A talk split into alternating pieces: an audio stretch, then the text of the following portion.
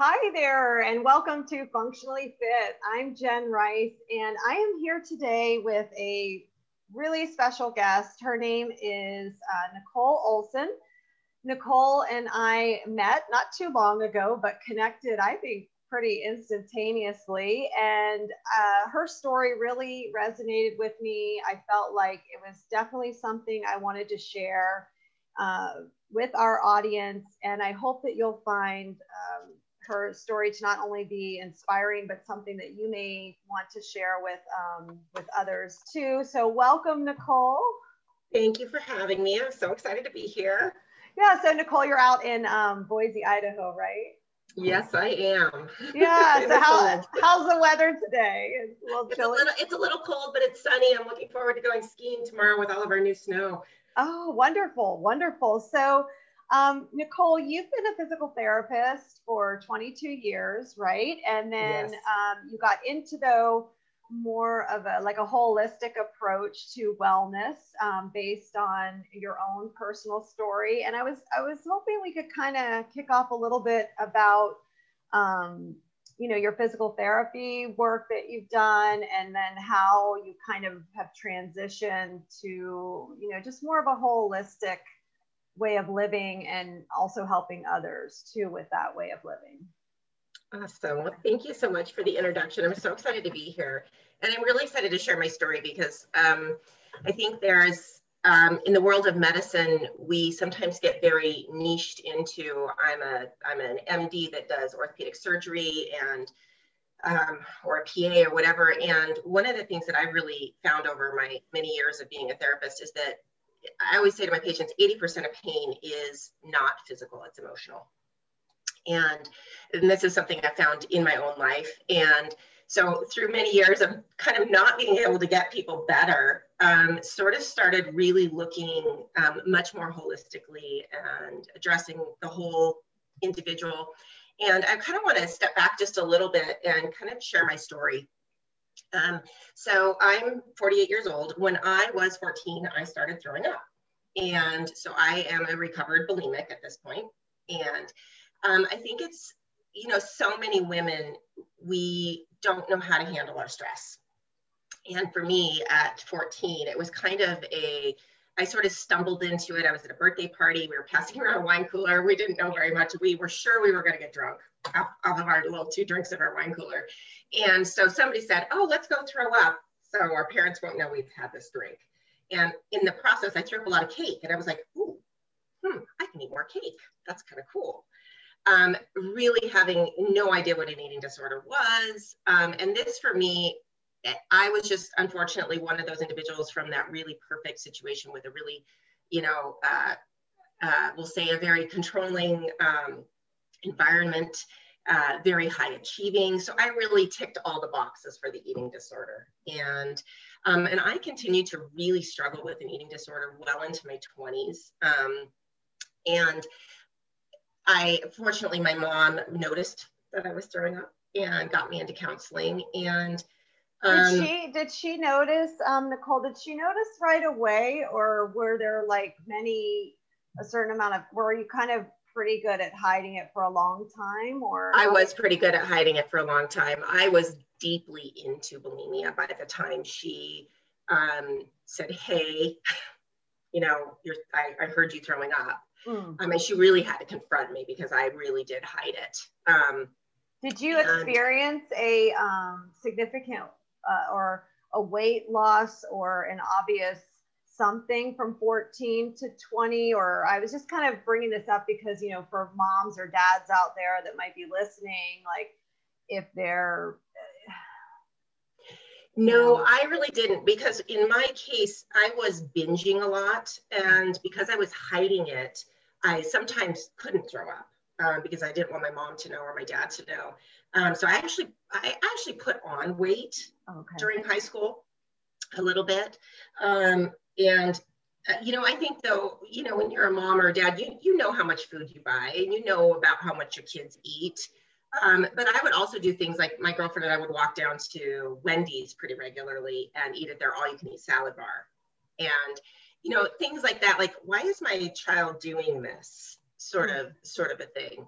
Um, so yeah, there were a lot of there were a lot of clues. Also, just the food. I was constantly paying attention to what I ate.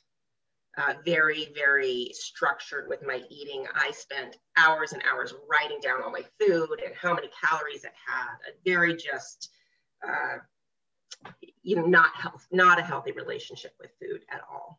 Right. And so this was probably because we're the same age. So this was probably, you know, you're coming of age in the late 80s. Um, and I know a lot of parents were really busy then. The 80s were kind of like the booming 80s, right? And 90s. Um, so, and I know parents are busy today, although, you know, maybe now with the last year, people may be home a lot more. But it is something that like you're saying it wasn't really an obvious outward sign so it's it's kind of like there's not really a, a like a you can't really blame yourself if you don't catch it early you can't really blame you know but i mean can you are there any particular signs that you would encourage people to um, you know look for or just open up more of a conversation? Is that kind of what you do with your um, clients too or um, you know, because of because of my world of being a physical therapist, I probably open the conversation more from the standpoint of, you know, what does your typical diet look like? Okay. Um, you know, how much water do you drink? And it's really, um, and again, I'm also working with women typically that are a lot my age, mm-hmm. and it's really amazing. Women are really want to talk about it. They don't. Um, they, they often are. You know, they'll they'll very easily come out and share how they're binging or how they're um, you know they're purging or they're you know just really unhealthy relationship with food um, and are, are you finding this in all people even in all ages um, so it's um, you know I, I will say that I again the, the group that I typically work with is probably more in the age group of like 35 to 70 ish is mm-hmm. kind of the age group I sort of end up working with in my orthopedic practice. And um, so it's a lot of women my age who kind of did come to a, you know, we, we grew up in the 80s and the 90s where there was still this really, really thin ideal. Mm-hmm. Um, so women are really very open to talking about it. Unfortunately, like my, I have a 14 year old daughter who's almost 15 and they have a lot more body awareness about, um, you know, that bodies at every size are beautiful. Okay. And fortunately, you know, um, like my my daughter uh, we, we had this little funny conversation because i made a comment about her pants being she needed some new pants. They were getting old and they were getting worn out in the bottom. And i made a comment about did she need some new pants? And she's like mom my pants fit perfectly. I have a beautiful bottom.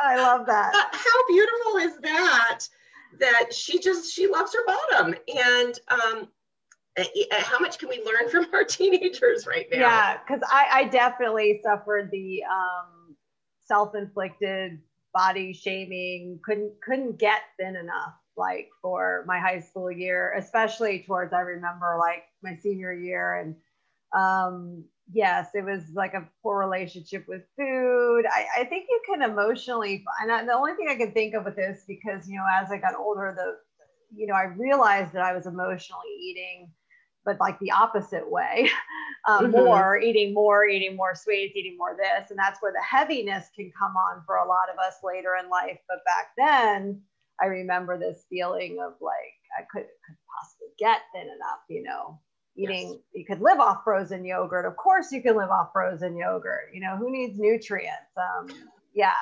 so I, I think that this these campaigns we see now of different models of different sizes of different ages of different everything um, is really just so great to see right? And i'm hopeful that it continues um, to be that way like highlighting what is considered to be a healthy body um, not something else right? Absolutely. And i think even as a you know a quote unquote mature adult, um, it's been really valuable for me to um, even sometimes on social media to see some of these pictures of you know beautiful at every size and to really like to look at these women and realize they're my size and how I look at them and I'm like, wow, they're so, you know, fit and look so healthy. And I think, gosh, I'm that same size. And yet I'm still so hard on myself. Yeah. Um, so it's a beautiful thing to really, it, it can be a beautiful thing to look at, again, bodies of every size and really embrace that. And again, learn from our teenagers a little bit right now. Exactly.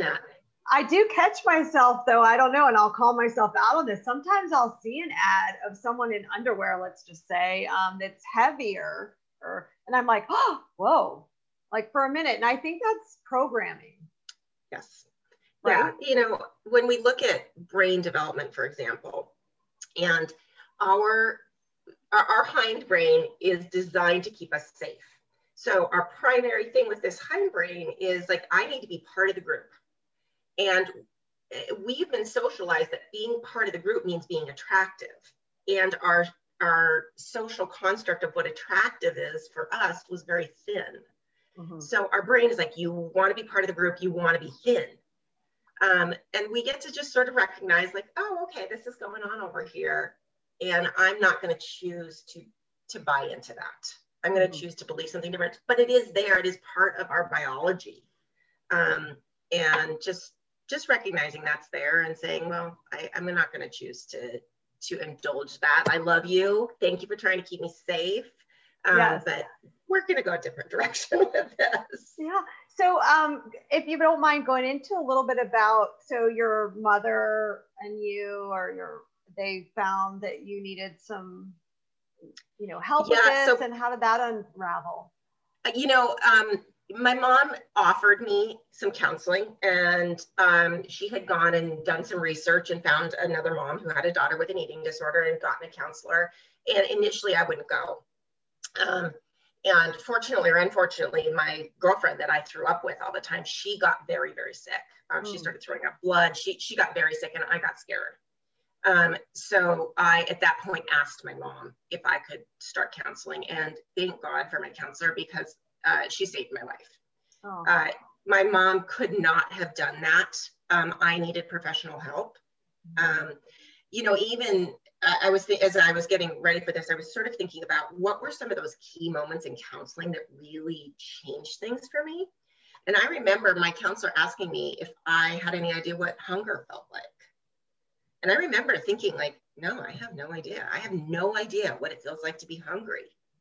Um, and you know doing exercises to re- reconnect me with hunger and fullness mm. and um, and she did a beautiful exercise with me one time where she had me stand up against a wall with like butcher paper and take markers and go down my sides and then walk away and turn around and look and it was just such an like an awakening of body dysmorphia because in my head i was enormous and there on that piece of paper all of a sudden was someone who was not.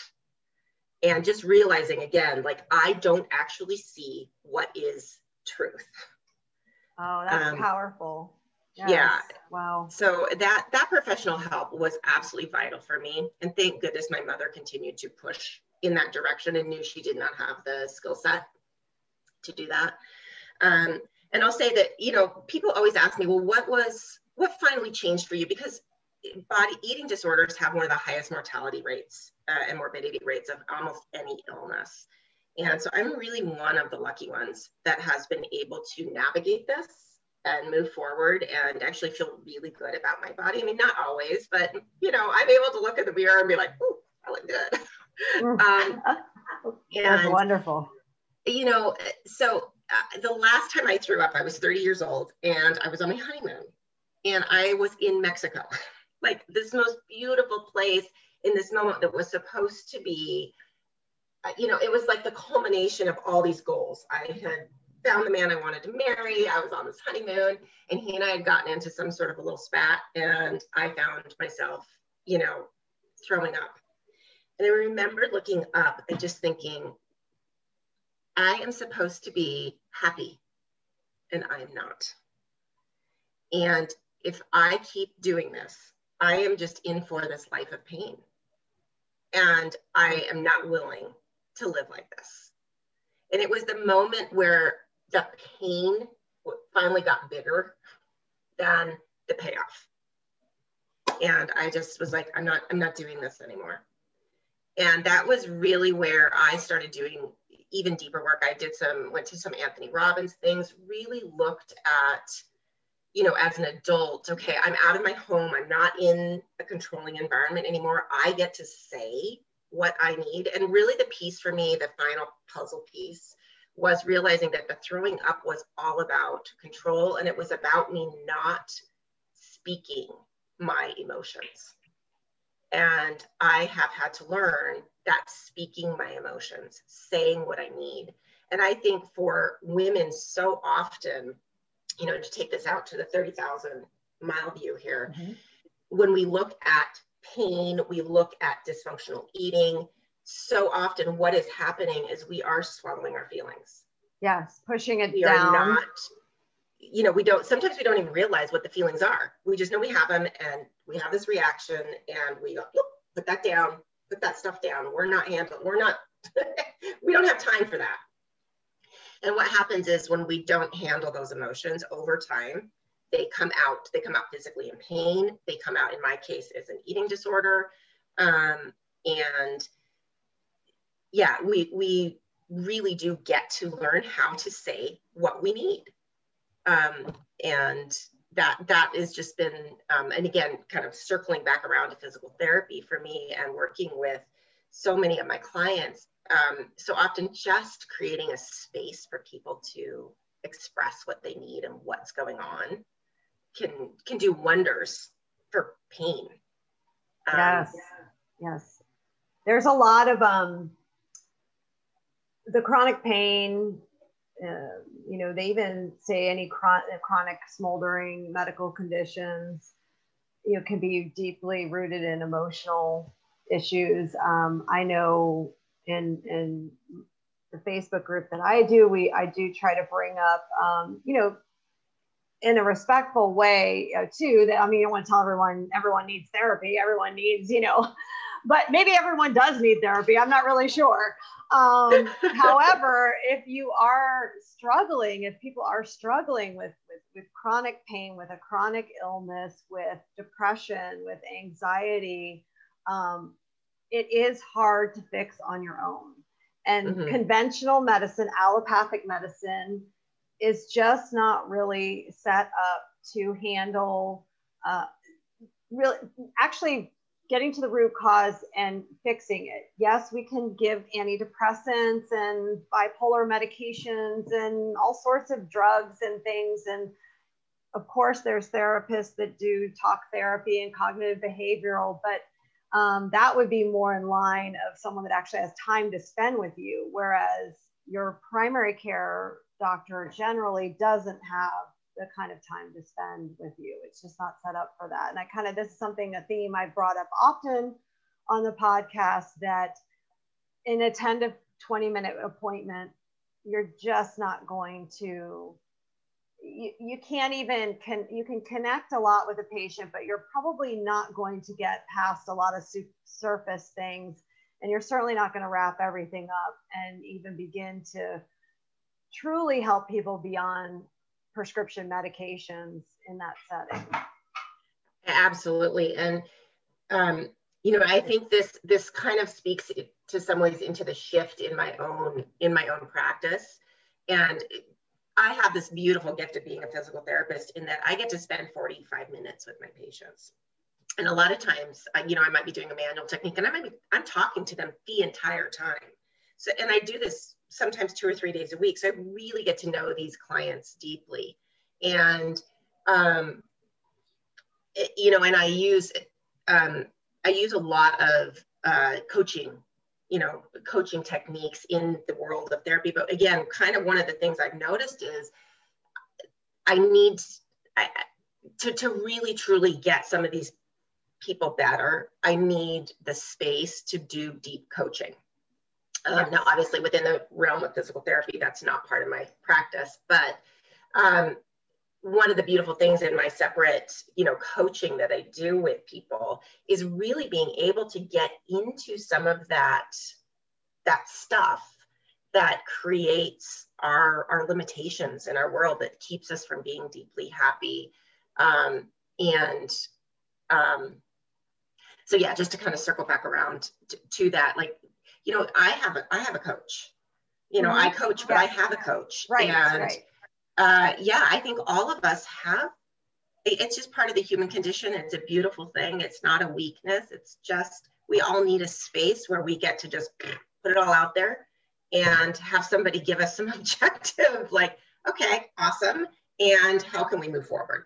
Yeah, exactly. So when you're doing your coaching, um, is there a specific type of uh, client that you work with on a regular basis or um, certain um, conditions? Um, I know some people will kind of niche a bit into um, you know types of healing work and or coaching so can you just share a little bit about that too of course in the show notes we'll put you know ways you can learn more about what nicole does but um, i think that it's helpful to also hear a little bit about um, you know and if you wanted to give us an example of someone you've worked with and how that has helped them yeah so i my kind of my niche if you will is intuitive eating um, mm-hmm. um, and this is kind of where I go in with people is moving away from that dieting mentality.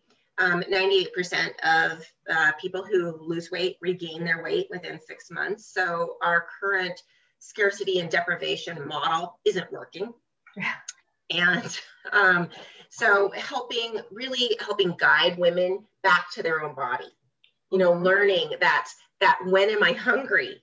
Uh, when am I full? What uh, nutrition feels good in my body because what feels good to me and works for me is not the same thing that works for someone else. Absolutely. Um, you know, so a vegetarian uniquely individual. You're right. Exactly, mm-hmm. exactly. And the way my my body responds to carbs may be very different to the way somebody else's body responds to carbs. So there isn't a one size fits all. Um, so really working individually with women in that area, that's where that's kind of where I tend to go in. And then as we get into that, we start looking at, you know, where are those places where we stress eat? And where are those places where we, you know, looking at all that stuff. So we get into that deeper limiting belief work, but we go at it through food.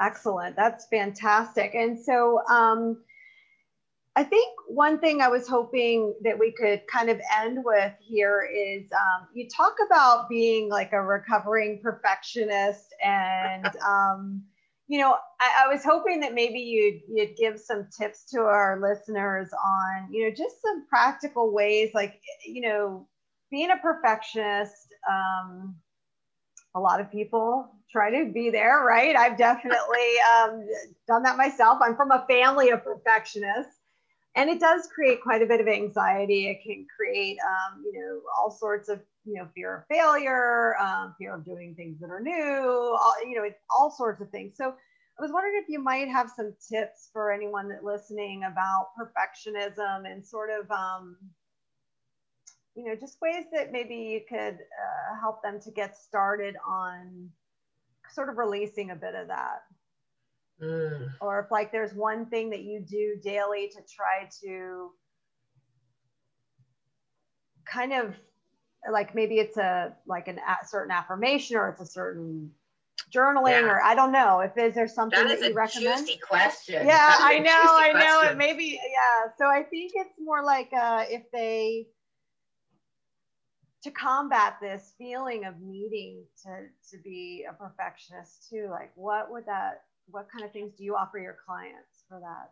So I would say two things. Um, and this is just speaking from my own experience. And, and in working with each client, we get to explore individually part of where that comes from. Yeah. Um, and again, for a lot of us who are perfectionists, part of our identity comes from our achievement. Mm. It's it's that my worth and my value is in part because I achieve you know, I show up, I make the meal, I have the perfect house, I have the job, all the things. Um, so some of it's looking at our individual uh, belief structure around that and recognizing where it's coming from a little bit. Um, and that our value, in fact, is not in our achievement. Our value is simply because we exist. We were born, we were put on this planet, um, and we don't have to do anything to earn it. Uh, we we simply are valuable. Yeah. So looking that's at that a, a little bit. That's a wonderful tip because I I know personally, my a lot of my identity was completely 100% wrapped up in I was a dermatology PA. I mm-hmm. that's that was my identity 95%. But I was more than that. Mm-hmm. Yeah, and and we get to really look at that. And so, in looking at that, I would say a couple of things there. One is that um, those little celebrations those daily little celebrations about ourselves like just acknowledging ourselves for what we do and how we show up and it can be something like wow i was on time to get my 15 year old from practice today and i had 25 other things going on good job me um, so just those little celebrations um, and then you asked about like a daily affirmation i have a you, you would laugh i have these all these little three by five cards that are all stuck on my cabinet in my bathroom and they're my sort of my daily things I look at. And one of them is my belief about failure. Um, and I actually I actually stole this from Tony Robbins, but it is I only fail when I fail to learn. I set up my conditions for failure. It's really hard for me to fail now because as long as I learn something, I cannot possibly fail. So um, that's, you know, that's powerful because fear of failure is a huge thing that holds people back from doing almost anything new and then daily taking uncomfortable steps. Yes. Yeah, exactly. That in that world of perfectionism, um, I find I don't want to do things if I think I'm not doing them perfectly. Mm. Um, so I, how I tackled that was going after the limiting belief that created it, which was, you know what, I can't, I can't fail. I cannot fail unless I fail to learn and there's always something to learn.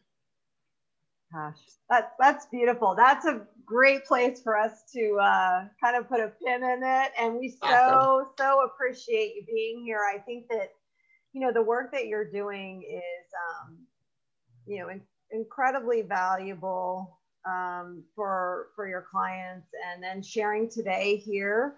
Um, is is hopefully helpful to someone who may be struggling. Um, if you are, you can always check the show notes. Um, I'm sure you have resources for people. Otherwise, if for, for some reason you feel like they may need something else. Um, yes. But we so appreciate feedback too on the podcast. Um, we do have a voice, I think it's a voice message option where you can actually leave us uh, some comments that way. And if you can subscribe to our channel. It's always helpful to kind of move us forward. But Nicole, thank you so much for being here. We so, so appreciate it. Thank you for having me. Thank you for making space so we get to talk about this stuff so us women can heal from heal from these things and move forward living our, you know, our best life. Excellent. So good.